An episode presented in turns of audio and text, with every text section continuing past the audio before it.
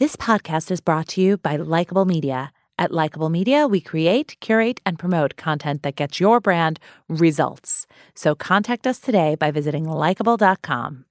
All the social ladies, all the social ladies, all the social ladies, all the social ladies, all the social ladies, all the social ladies, all the social ladies. Now put your phones up. Welcome to All the Social Ladies with CEO of Likeable Media, Carrie Kerpen.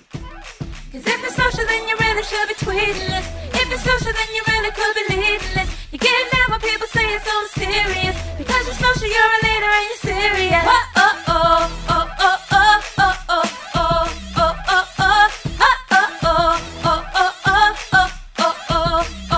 oh. Now, Carrie Kerpen. Hi, everyone, and welcome back to another episode of All the Social Ladies. I'm Carrie Kerpen, CEO of Likeable Media, and today I am here with my friend Jessica Williams.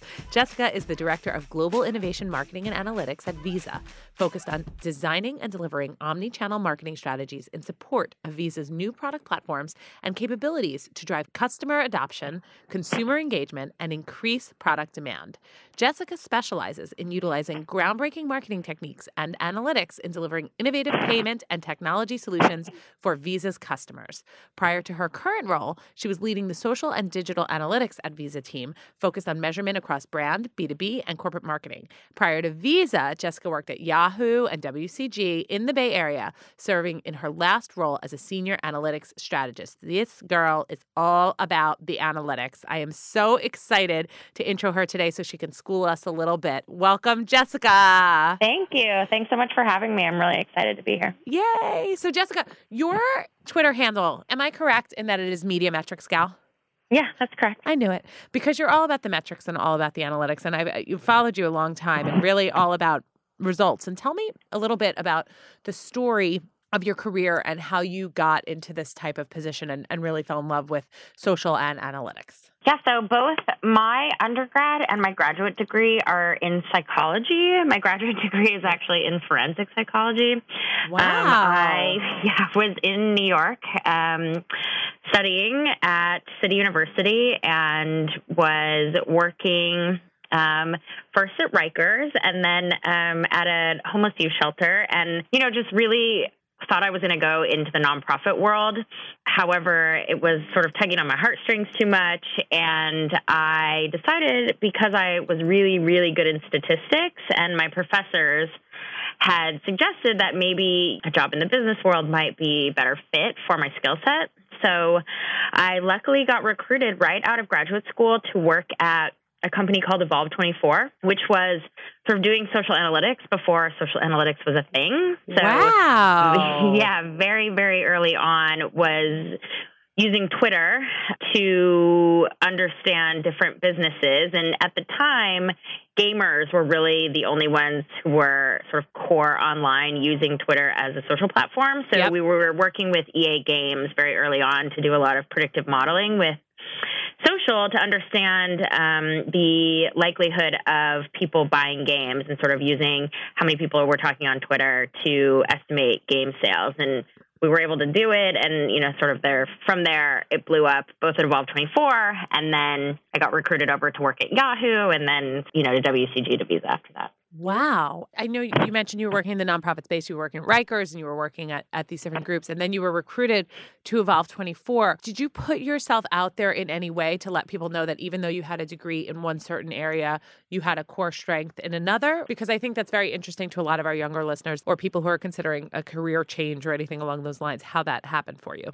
Yeah, so I actually was not looking, but what I found is you have a skill set in analytics in any way that you are good with numbers, are good with statistics, anything along that.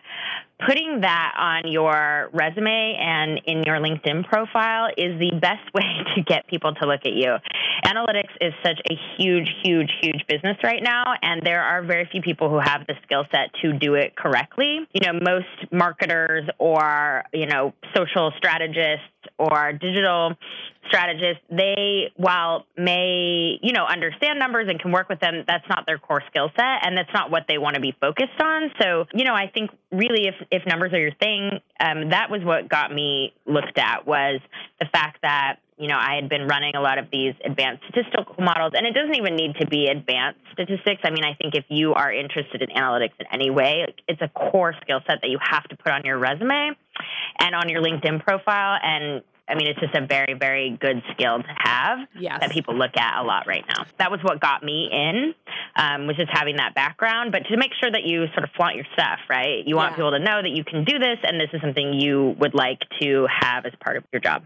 And so you must see the shift. I mean, Uh, from social being like just a simply, you know, kind of touchy feely, sort of perceived as like all about the community sort of thing to being Yeah. a little much more focused on metrics, correct? I, I assume that like makes your day. You've probably been preaching that for a long time.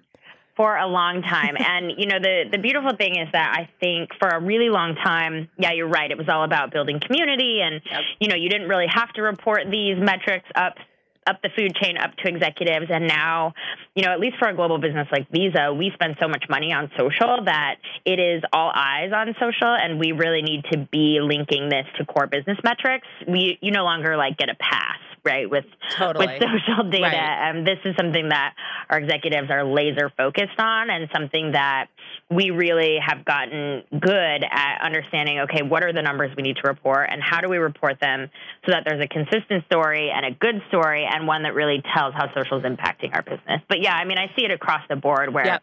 Nobody's really getting a pass on social data anymore. so yeah, agreed. It's no it's no longer do it because other people are doing it and do it because, you know, it's cool. It's, it's You're really- supposed to be there, Right, right? right, I mean, this right, is right, right, part right. of people's core strategy Right, now. right, Yeah. right. So tell me, without giving away, you know, too many trade secrets, tell me how Visa does look at measurement of social and how how they are really tracking a return. Yeah, I mean, I don't think it's really trade secrets. I think we're pretty open about it. Is that we are always focused on three main things. It's about building the business, so revenue and transactions. It's about building relationships with our customers or our constituents, which for us is governments, issuers, merchants, and our our end consumer. And Yep. then it's about building the brand. So how do we create long-term value or, you know, loyalty among our customers? So everything that we measure ladders up to one of those. And if it doesn't fit in one of those buckets, we don't we may collect the data, but we don't report out on it. Maybe something we optimize off of, but um, we would never report it up the food chain. So, you know, we use metrics that ladder up to each one of those. Of course, marketing mix models um, and MROI for the revenue and transactions. Although some of our direct response campaigns can ladder, you know, directly to that. How many people did we, you know, convert or transact with based on you know, our social campaigns. For the building relationships, that one's a little bit more difficult, but we use a lot of social listening for that. So Yeah. how are our consumers talking about us? You know, how have we turned, you know, detractors to, you know, our loyalists? How many people, you know, have, have really loved a campaign? And then um, for the building the brand, and that's really about engagement with our consumers on social. And then, of course, our, our bigger metrics around um, awareness of the brand, unaided awareness. You know, do they remember our advertising? And then, um, of course, you know, how many times have you transacted with Visa? So, you know, I, we measure a sort of interim metrics on social for a lot of these, but certainly we have seen that the more time someone sees a social post and interacts with it, the more time they remember our advertising campaign, the more likely they are to be able to, you know, um, to, to say that they love Visa, and then of course the long term value that comes from that. So they're all sort of stepping stones to the bigger picture. And so I would imagine then that the um, transition over time to social being more of not just kind of an organic one to one, but a kind of paid advertising medium with Facebook and Twitter and all of the ads coming out has probably benefited, right? Overall. Yes, absolutely. And you know, I mean, we we and truth be told are still working to get our community strategy correct. Yeah. We definitely have found that social as an advertising platform is far more effective than you know display than even television in a lot of cases. So we, especially with some of our newer campaigns with Apple Pay and with Visa Checkout, where we're you know conveying the product benefits, we have found that social is such an effective way to do this. Um, people are really you know, going there to get more information about it. They're going there to actually transact with, you know, the the campaigns that we've put out there. And, you know, even things like the right hand rail on Facebook we Yep. found are so much more effective than any of any of our displays except for you know homepage takeovers so you know even as an advertising platform we're really finding social as as a, a far more effective use of our money than you know some of the ways we we may have done it in the past And you you recently changed roles, right? You are now in a global innovation marketing and analytics leader, correct? i did yes very Tell recently. me about this. What does this what does this mean? Um, it, so great question. So I've been in analytics my whole career, and um, I've always sort of worked tangentially with marketing departments. Whether at the agency, we were working, you know, directly with marketers, but always on the analytics side. Um, and in my role at Yahoo and here prior, it was more about designing measurement strategies, really working with the marketing teams to help them understand what to measure, how to measure, and then to optimize based on what we saw.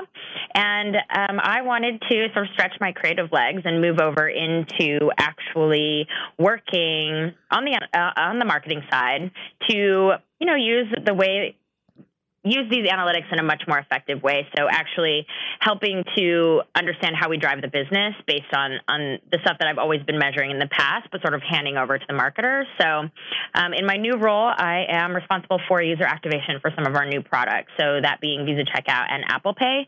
So really getting people to understand these new products and then want to use them as we sort of look away from the swipe of the card into these more digital payments. That is really exciting, Jessica. I'm so Yeah, when did really when cool. did this take place? This was pretty recent. Yeah, yeah. I moved. Um, the actual transition was November 1st. I'm still sort of wearing two hats um, because obviously there's you know a lot to be done on the analytics side. But yeah, it's really exciting, and I feel like there's so many really cool things going on at Visa, and um, you know it was just a great opportunity where I get to expand my career a little bit. So I definitely wanted to, to jump on that. That's wonderful. And so you mentioned a little bit about how prior to this role, you would, you know, kind of serve the marketers data that they could then use and kind of your analytics overall. Tell me a little bit about how you use the insights gained from social data to help drive a social strategy at Visa. Yeah, so we actually do some really, really cool things here, and you know, I'm I'm so lucky lucky to work at a brand that um, has leadership that really believes in the the value and the power of social, and then also, um, of course, that we get the budget to do some of these very cool Right. things. So. Most recently, we and I presented on this uh, at a conference not too long ago, and it it um, was got a great accord to it. So we basically use social to inform a lot of our marketing strategy. So we have found that social data is so informative of our segments that maybe we don't know as much about as we thought we did. So, you know, in the past, we've done these huge traditional research projects where we'll get focus groups and surveys and all these things around our main audiences, which are the affluent, the prepaid audience, you know, the, the mass consumer millennials, those types. But the, I mean, there are a lot of times when we don't have the luxury of, you know, three or four months to learn about these audiences and do all of these studies and then analyze the results. So last year, we um, got this new charter to help to use social data to inform some marketing strategies for new audiences like developers and small business owners. So we were able to identify developers and small business owners on social using their Twitter bios. So people in their Twitter bios saying, I run a small business, and then the same thing, you know, developers talking about who they are in their Twitter bios. And basically, we pulled all of these people into a separate database. And now we have these sort of always on databases where we can pull insights you know, on our segments to inform our marketing strategy. So, what are small business owners talking about today? You know, what's top of mind for them? How can we create content that really, you know, dives deep into what they care about, what they're passionate about? And we really use this to totally change our strategy. We found for small business owners, they really have a lot to say. They want to be the hero of the content. They've, you know, worked so hard their whole lives to create this business, and now they want to in- help others. Yep. And so rather than, you know, our first strategy was about how can Visa help you, and instead we totally turned it on our head and basically gave small business owners, you know, a, a video camera or, you know, a a camera and just told them like tell us your story and tell us what you would say to other small business owners who are just starting out. And we use this content on linkedin. It you know drove engagement through the roof. We got so much positive accolades. You know in the comments we acquired you know something like 10,000 new business owners on our LinkedIn page. So it was really not even about using social to measure, but actually using social to inform um, our marketing strategy. And it's worked like a charm. And we know when there's conferences that maybe weren't on our radar because we can see those hashtags, you know, go through the roof within this audience. And then we know what keywords to bid on, which of course becomes a really efficient and um, effective way to use our money.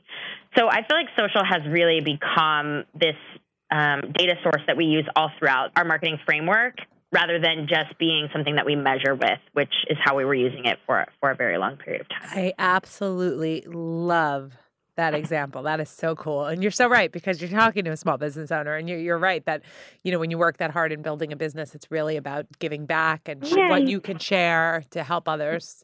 You know that so well because you've Yep. built an amazing business. Yes. So. I try, I try. But Maybe yes, a small business. That's true. a very big That's true. No, still a small business. Uh, So, so tell me, you are very obviously well versed in marketing measurement. You, you, I'm sure, having worked at Visa and a lot of these places have played with a million different tools. What are your favorite tools out there today? So glad you asked. Yay! Uh, so we have worked with a lot of tools, and um, I'll kind of go through the line. I, I do. I'll say this first and foremost is that there are a lot of instances when the native platform still has the best capabilities for measuring. So um, there are obviously things that you can get from Facebook native analytics that is really difficult to get elsewhere. So we still find a lot of value in using the native platform. Um, I will highlight my most favorite favorite tool, and I wouldn't even call it a tool. It's more like a camp, you know, a marketing intelligence platform. It's called Origami Logic. What Origami does is basically take the APIs from all of your native social and digital platforms. So for us, you know, right now it's Facebook, Twitter, Instagram, Pinterest, it's our Google Analytics, it's our DoubleClick ad server, and they plug in all of the APIs so that we can collect all the data from all of these different platforms in one place and then really truly be able to measure our cross platform um, data in one one dashboard. So, you know, for our most recent campaigns with would say Visa Checkout, can really see, oh, you know, we put out some of the same content on Twitter and Facebook, and, you know, we had a display ad. We're really seeing Facebook is driving the most conversions. Let's, you know, take all of our, our money out of these other two platforms and really put it into Facebook. Or, Yeah. you know, we don't see, we see this content isn't really working that well. Maybe let's try a few of these different things you know, push it back out there and we see, you know, transact or um, conversions drive through the roof. So it's really been an amazing platform and we rolled it out globally. We used it during FIFA. It was the first time where we weren't creating PowerPoint reports that looked sort of two weeks in the rearview mirror at the data because it needed to be pulled and cleaned and, and all of these things. It's really up to the minute insights and has totally changed the way we do our marketing. Ooh, um, Yeah, that's a good tip. Yeah, it's this amazing startup, and they work with a lot of big global brands, and it's basically a bunch of data scientists that sort of came together and, and figured out how how do we get this real time data thing working, and they do an incredible job. So we are just trying to plug literally every data source we have into this platform because it really tells a beautiful data story and you know we can use these we send our executives live links to dashboards rather than you know powerpoint slides which they love because